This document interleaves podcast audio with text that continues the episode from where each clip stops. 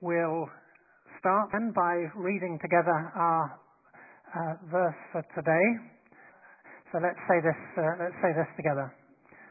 I rejoice with those who said to me, "Let us go into the house of the Lord."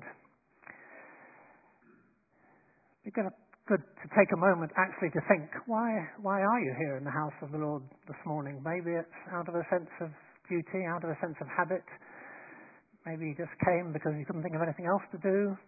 Um, whatever reason you're actually here for this morning, let's make it our prayer that we want to meet with God and we want to hear from Him.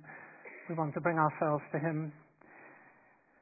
And whatever we've left behind us, whatever we've brought here with us, our aim is to hear, to be here with God take a moment then just to bring ourselves before Him and to say to Him that uh, we want to meet with Him above everything else. Let's, uh, let's pray together.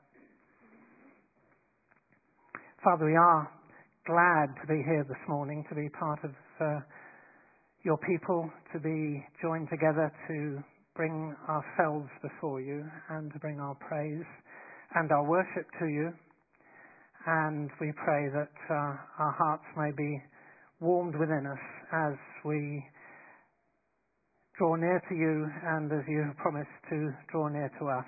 So, Lord, whatever our circumstances, whatever our thoughts, uh, whatever may be troubling us, whatever may be giving us joy, we pray that uh, above all we may be meeting in your house today and knowing you graciously meeting with us. We pray in the name of our Lord Jesus Christ. Amen. The group are going to come and uh, lead us now. Thank you.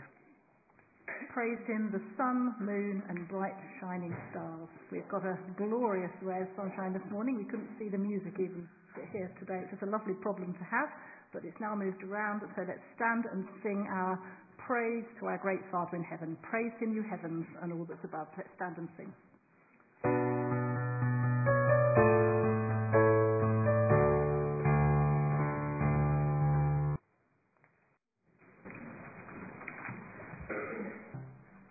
What a love, what a cost.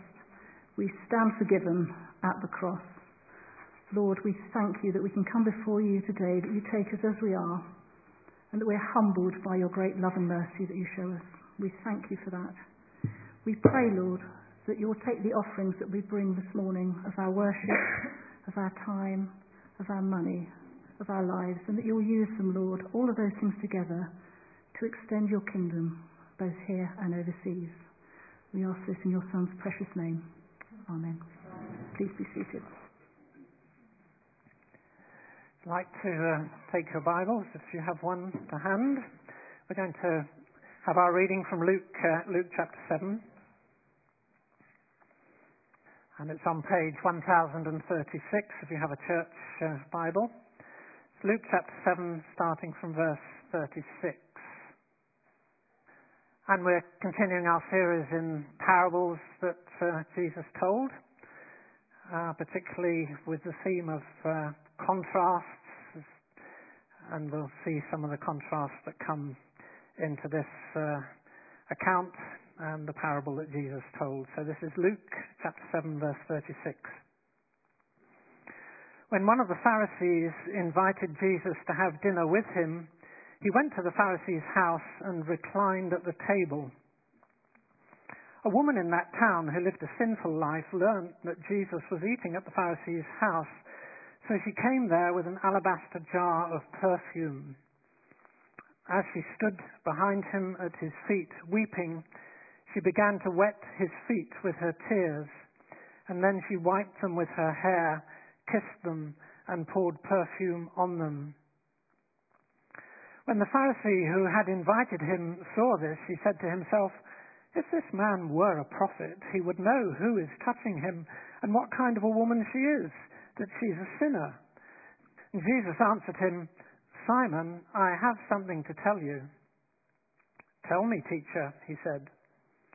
Two people owed money to a certain money lender. One owed him 500 denarii, the other 50. Neither of them had the money to pay him back, so he forgave the debts of both. Now, which of them will love him more? Simon replied, I suppose the one who had the bigger debt forgiven. You have judged correctly, Jesus said. And then he turned to the woman and said to Simon, Do you see this woman? I came into your house. You did not give me any water for my feet, but she wet my feet with her tears and wiped them with her hair. You did not give me a kiss, but this woman from the time I entered has not stopped kissing my feet.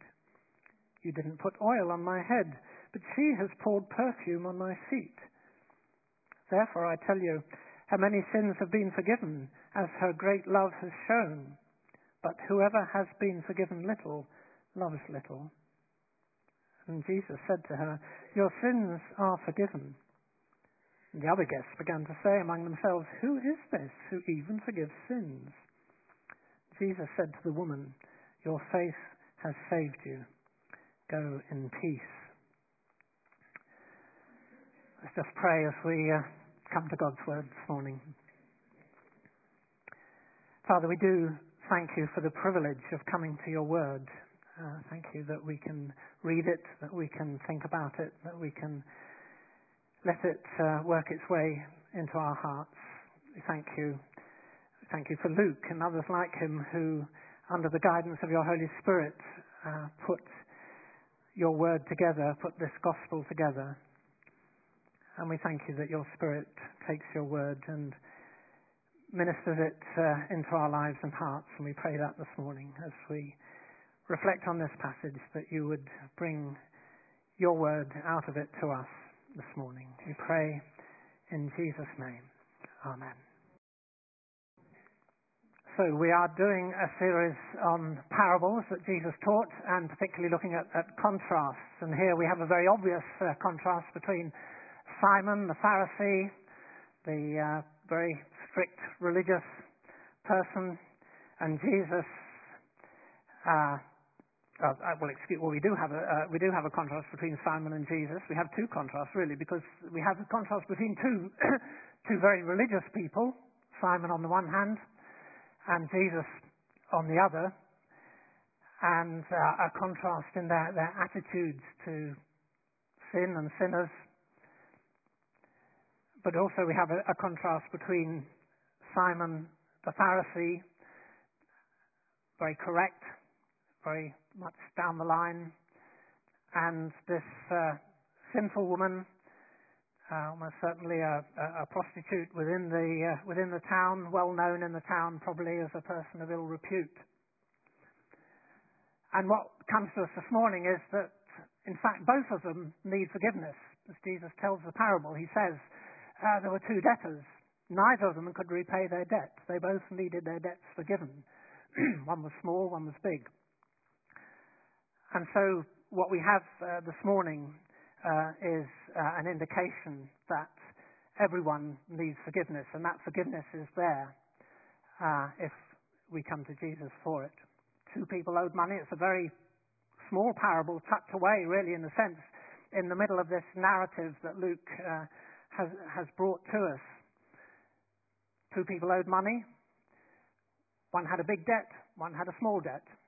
Neither of them could repay, but the money lender, the banker, repaid or wiped out both of those debts. And that led in turn to a question uh, that Jesus asked Simon, saying, um, So which of them uh, would love uh, the, the banker or the money lender more? And Simon comes up with the answer. Um, well, of course, it's almost too obvious a question to ask um, it's the one who was forgiven more is going to express a, a greater love.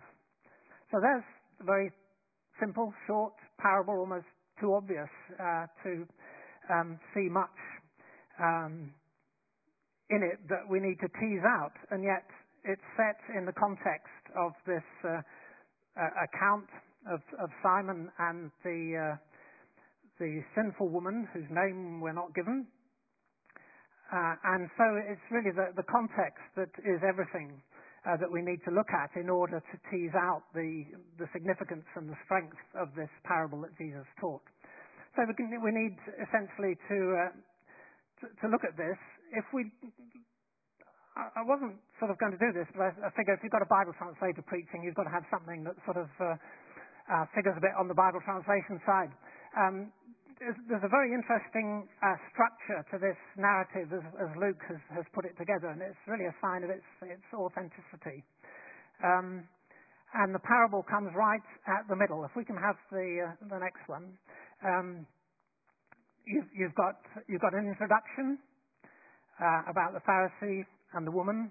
You've then got a description of the woman's lavish welcome, uh, what she did for Jesus with the perfume and her tears. Um, you've then got a, dialogue within within Simon's mind saying, you know, if, if Jesus, if this potential rabbi really knew um, was you know was really on the ball, he would know what kind of woman this is that he's that, that is touching him, and that's just not on. It's just not right. And then in the middle you've got the parable, just these, this fairly short parable. And then you sort of work your way back out again in, in, uh, in a, a, way that you've got another dialogue. Uh, in this case, Simon picks the right answer. Simon was wrong the first time in his condemnation of Jesus. Now Jesus asks him a question and he gets it right. You've then got a description of Simon's lack of what, all the things that Simon didn't do. And then you get the conclusion uh, at the end of Jesus uh, saying to the woman, Your sins are forgiven, and go in peace. Well, I don't know what you make of that, but it's, it's actually quite a, a, strong sort of structure that, that, the prophets often used in the Old Testament, uh, and you, you, see echoes of it too uh, in the New Testament. And it focuses us in, it sort of leads us into the central point of the parable, and then it sort of draws us out again. And uh, okay, that's uh, as I say, that's the Bible translators. Uh, that's the bit. What we want to do then is to understand the the context of what of what this parable uh, was set in. And to do that, we're going to just look at a series of, of questions and try and answer those questions. And um, so let's uh, let's have a look at those. There's uh, a good number of questions there. Why did, Simon, why did Simon invite Jesus for a meal? It may seem rather strange. What was Simon doing inviting Jesus uh, into his house for a meal? Why was Jesus so hard on the Pharisees? Why was he always at loggerheads with them? What was it that Simon actually failed to do? How did the woman get in? It seems a bit strange that this woman of ill repute has somehow got in on this dinner invitation and she's there by the table able to minister uh, to Jesus. What's going on there? How did she manage to, was she a gate crasher or what? Um, why, why was she crying? What's the point of the parable? What's the connection between love and forgiveness, being forgiven? And then the big question of all, who is this who even forgives sins? Who is it? What do we make of Jesus? So let's just quickly go through some of those questions and, and think about them. Why did Simon invite Jesus uh, to his house for a meal? Probably he was wanting to um, get his hands on this sort of uh, this new rabbi who was making a name for himself, who was gathering a following, and was so unconventional, was so uh, going against uh, normal conventions of what a rabbi should do. And Simon probably wanted sort of to beat him into shape, to get him down to the right kind of uh, way that a rabbi should behave. The Pharisees probably initially sought to sort of bring Jesus into line when they realized they weren't going to do that and they were in danger of losing their own sort of power structure and they would no longer have the control that they were used to um, then they started stronger forms of opposition and eventually seeing that his removal from the scene entirely was really the only way they were going to preserve their power base. Which leads us into the second question then, why, why was Jesus always at loggerheads with the Pharisees? Comes again and again in the scriptures, doesn't it? Jesus, uh, Jesus seems very hard on the Pharisees, more uh, than, than anybody else. And I think because, in a sense, the Pharisees represented sort of smug religiosity. They did everything right, um, but Jesus comes sort of head to head with the established religious order, whose main aim was just to, to preserve their status, to preserve the way they did things, and they didn't want any threat to that. They're not merciful, as you see here. They're not forgiving. They have all the rules to follow. Uh, they have uh, what Paul, in writing to Timothy, described as they have a form of godliness. They follow the rules, they keep the regulations, and they try and impose those on others. But they lack the, the, the power of a forgiven life, and they lack mercy and they lack forgiveness uh, to others. so there's a, big contrast there, isn't there, between Jesus, uh, who came to seek and to save the lost, and who reaches out to this woman, and the Pharisees, whose main concern was actually to keep themselves clean and to avoid contact with those who might contaminate them by their way of life, uh, by the kind of person that they were. So there's a real contrast there. What did Simon fail to do? How do you welcome a visitor? If you've invited somebody to your house for a meal, how do you show that they're welcome? You probably don't leave them standing on the doorstep. As soon as the bell rings, you'll go and open the door and take their coats and say, okay, make yourselves at home, come in. Um, if the TV is on and a visitor comes to your house, would you turn the TV off? Probably. Um, in fact, if you leave the TV on, it's, it's sort of almost a sign of, of, well, okay, you're not really interested in your visitors. Um, you're more interested in what's going on there. Interestingly, um, in Ghana, it's almost the opposite. Um, I've been, you know, we've been invited to people's houses um, for a meal, and actually, when you walk in, they'll actually turn the television on um, uh, because somehow that shows the right sort of, uh, I don't know, social entertainment or standing or something. I don't quite figured out what goes on there, um, but it's something we sort of, you know, it fix something in your mind, and you think, uh, oh well, okay, things are different people's cultures are different. Um, we know we're actually welcome. But in our, in our culture, we have certain ways of showing uh, that somebody is welcome. And that was true um, in Jesus' time. Uh, it's true for what the Pharisee would have been expected to do for somebody who's he's invited to a meal to show that they're welcome, that the formalities uh, of just uh, being polite. And Simon by the things that he failed to do here, really, he failed to show Jesus uh, proper respect. Even, even the norms of politeness were, were missing. And uh, he perhaps rather wanted to, to humiliate Jesus almost by ignoring him as, as he came in. And in fact, the indication is almost that Jesus had to make his own way um, to, as it says here, recline at table, almost that uh, he wasn't even shown the way. He had to make himself uh, do for himself what his host should in fact have, have, have led him to do. How did, how did the sinful woman get there? How was she somehow in on the dinner invitation? Well, she obviously wasn't invited. Probably she had asked around, um, you know, like uh, when we have a visiting preacher at church, he'd be asked to somebody's house uh, for lunch, for dinner, uh, and uh, somebody might ask, uh, who's the preacher eating with today?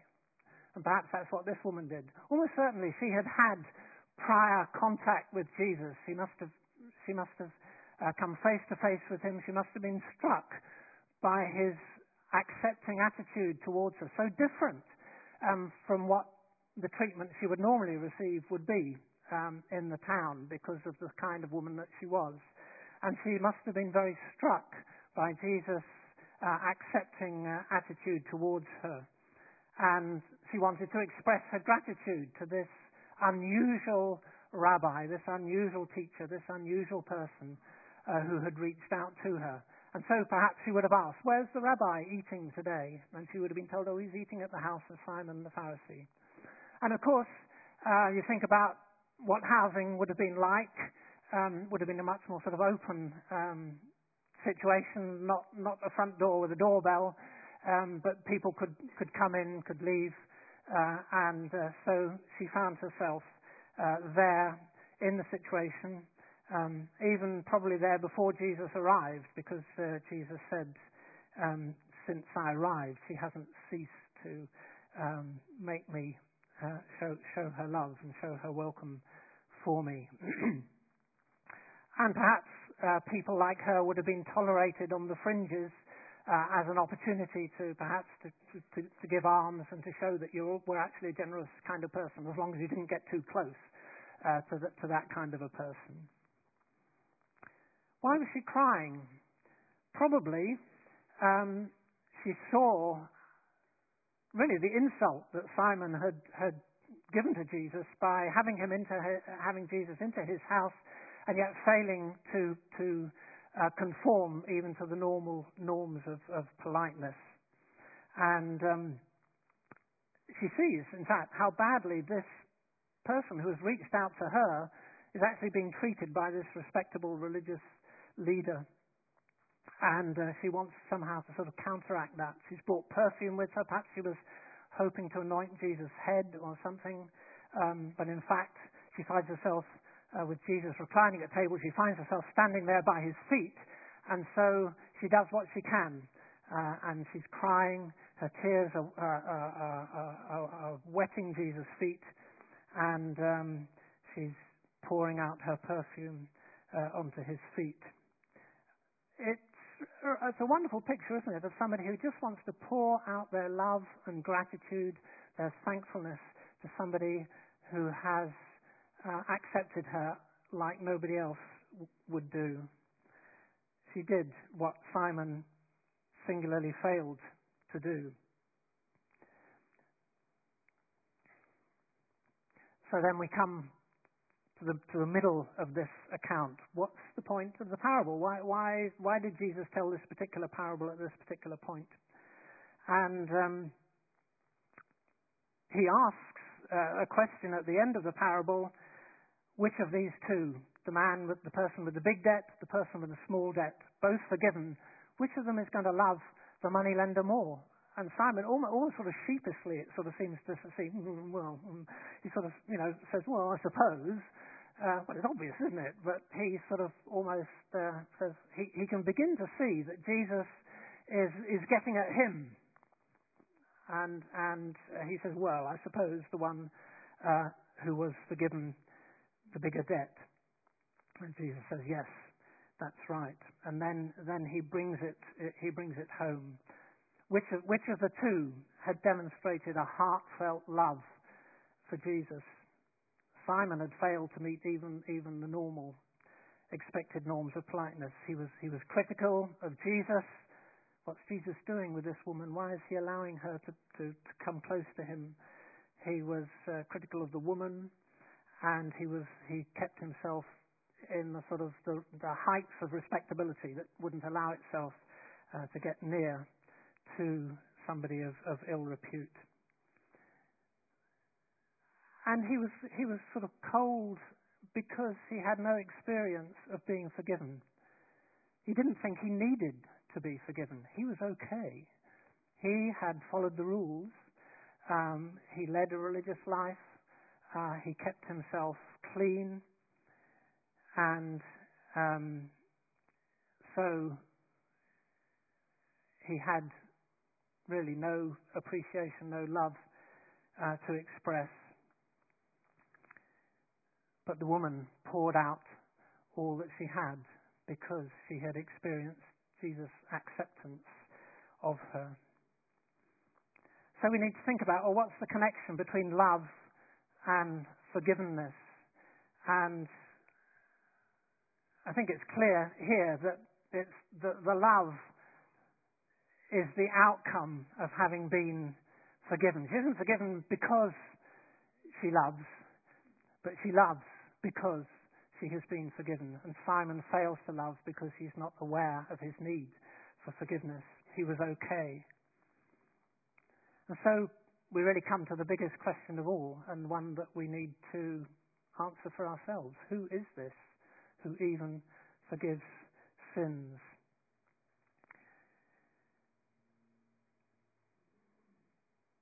Jesus is the one who, who broke the rules. He didn't conform to the expectations of society, certainly for a rabbi. Um, he is the one who came to seek and to save those who are lost, those like this woman who was definitely beyond salvation as far as uh, the people of the town would have been concerned. Certainly, as far as Simon was concerned, she was beyond salvation. But Jesus came to seek and to save those like this woman who were aware of their need for forgiveness, who knew um, they'd done wrong, knew uh, they were far from what they wanted to be or what they ought to be, and yet Jesus reached out to her because he was the one who came to seek and to save people like her. And the, as, as Jesus interacts further with this woman and says, finally, uh, your sins have been forgiven, your faith uh, has made you whole. Um, and the people are asking, well, who is this? Who even forgives sins? Maybe some of them were a bit cynical and saying, oh, who, do, who, who does he think he is forgiving people's sins? And that, that was something which came up in, in, in other circumstances, didn't it? As you read through the New Testament, uh, you can see uh, others that were perplexed by Jesus actually going a step too far in saying, Your sins are forgiven. And that's, that's a, a, a key to the kind of dealings that Jesus had with, with other people. And really, I think we see from this parable that, that in a sense, the world is divided into two kinds of people. Those who think they are okay, think they've kept a good enough standard. Simon was certainly pretty smug in that respect. And those who know that they're not okay, those that know they haven't reached uh, even even the expectations of, of normal behaviour, um, let alone what God might be expecting of them. And this sort of contrast between the the good law-abiding kind of people and the the the, the, the rebellious um, kind of people uh, is, is, again something which comes frequently in the scriptures, even even in in the parables.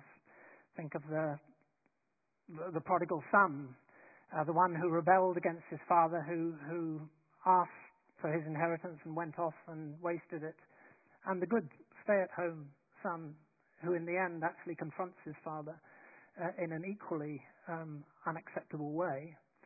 Um, both of them actually needed forgiveness. The, the, the law abiding, good, stay at home, compliant son, and the rebellious, kicking against the, the norms of society son, both needed forgiveness. And that's something which you can see coming again and again uh, in the scriptures. We'll just look at one other passage um, which uh, comes in Matthew, and uh, it, we could take many examples. Let's just quickly look at this one.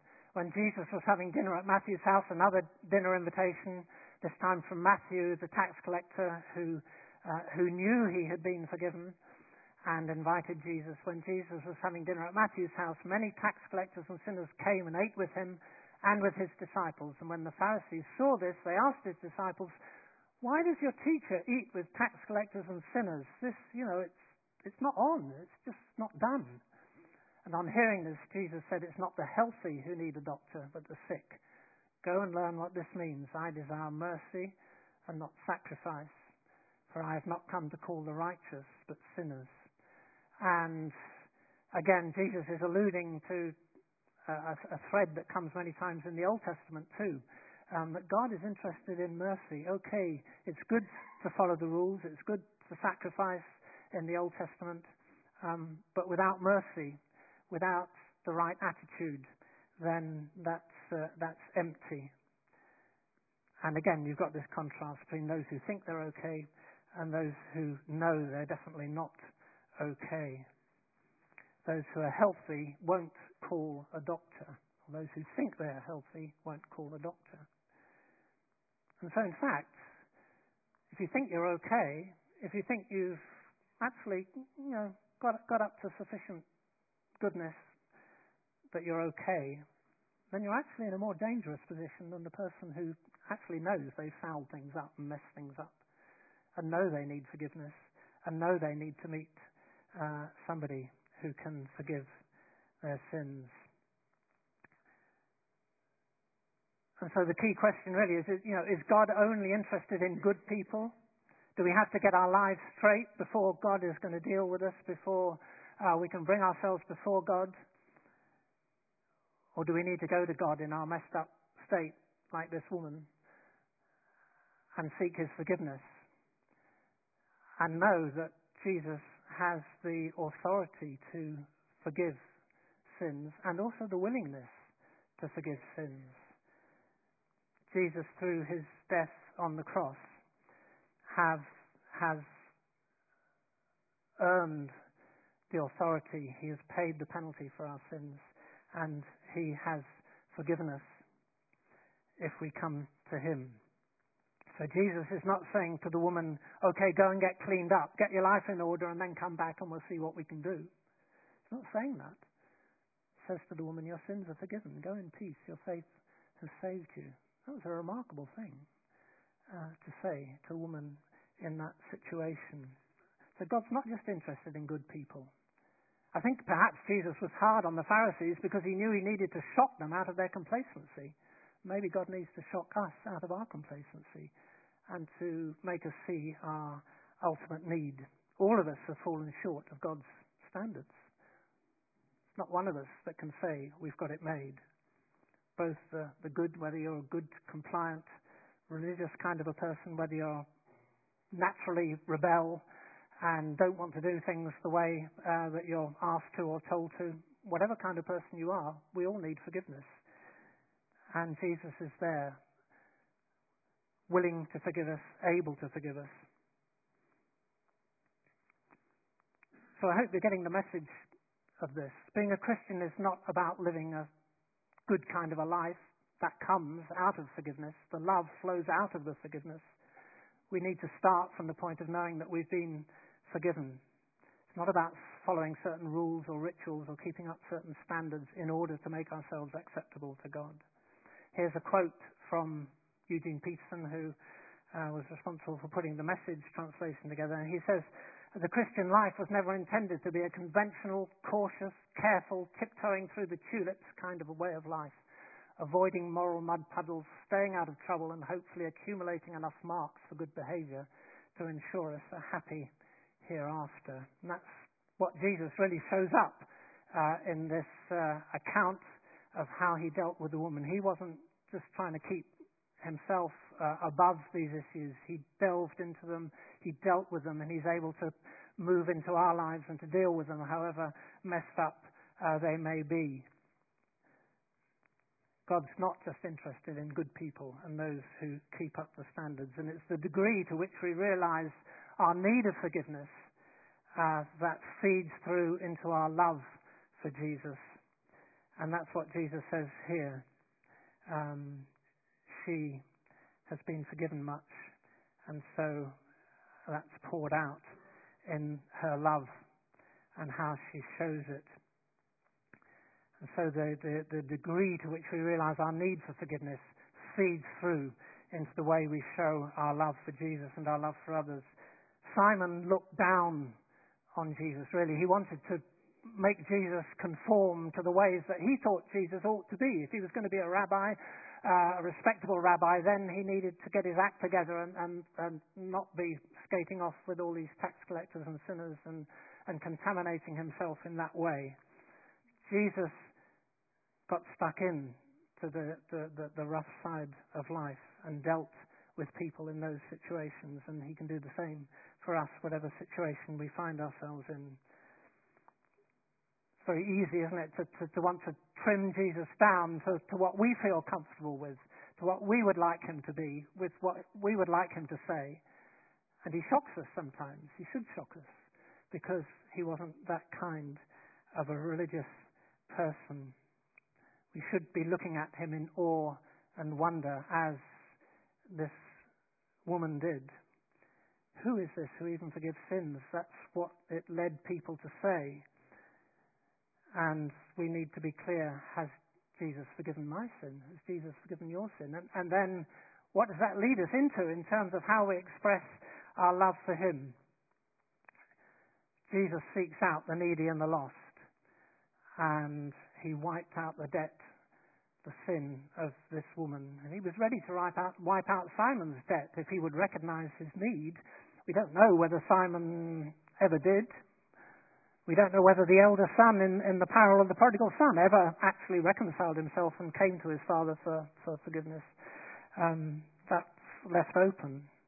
But for ourselves, we can we can decide, we can choose what the end of the story is, whether our, whether we go to Jesus, we go to God for forgiveness, or we don't. I pray that if you're not sure this morning, who is this who even forgives sins? If you're not sure of your relationship to Jesus and to God, then answer that question. That's the big question that uh, that we need to to end with this morning. That should be resonating in our hearts. Who is this um, who forgive, even forgives sins? Do I know Jesus as my Saviour? Do I know Jesus as the one who has met with me and graciously forgiven me? And if so, how do we express our love for Him? How do we express our love for God? Are we actually aware of the enormity of what Jesus has done for us on the cross? In taking our sin, in bearing our sin, in enabling that forgiveness uh, to come to us. So, how extravagant is our love for Jesus? Or are, are we more concerned about being respectable, keeping up standards, keeping up appearances? Or do we really actually want to pour out our love for Jesus? I think some of us, maybe we open the door to Jesus, but we leave the TV on. And that shows how much we really value him. And the woman has a lot to challenge us with in the way in which she expressed her, her gratitude, her love for Jesus, because she knew she had been forgiven much. Let's just pause a moment and, and pray. Father God, you know our hearts, you know our relationship with the Saviour that you sent into the world to redeem us, to forgive us. We thank you that through the cross, Jesus has the power and the right to pronounce forgiveness of sins because he took the penalty upon himself. And there's nothing that we could do to repay the debt. We need it to be forgiven. And we pray that as we are aware of that great and wonderful forgiveness that is offered to us through Jesus, then we may pour out our love. We may be challenged by this woman who, who poured out her all because of her love for Jesus. Help us to do that. Help us to see ways in which you'd like us to do that. And, and help us to, to get uh, stuck into the side of life which perhaps we would rather keep ourselves away from. Um, but to seek out those who need your love, who need to know your forgiveness, who need to know that acceptance that comes from a wonderful Saviour. So we come to you now and just bring ourselves to you and pray for your ongoing work in our lives and that we may be blessed by your touch and by your presence with us day by day. We pray in the name of our Lord Jesus Christ. Amen. Everyone needs forgiveness, the kindness of the Saviour, the hope of nations. Let's stand and sing together.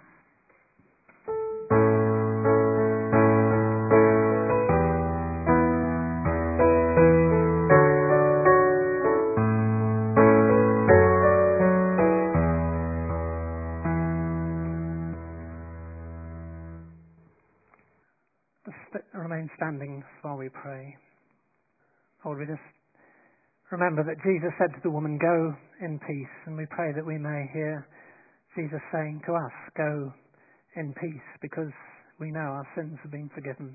We pray that peace may be a very precious thing in our hearts and lives as we know uh, we have that right relationship with God, not through anything that we have done, but because of all that Jesus has done and by His Spirit placed in our hearts as uh, guarantee of all that you have done. So we bring ourselves to you now and share in the words of the grace together. May the grace of our Lord Jesus Christ and the love of God and the fellowship of the Holy Spirit be with us all evermore. Amen.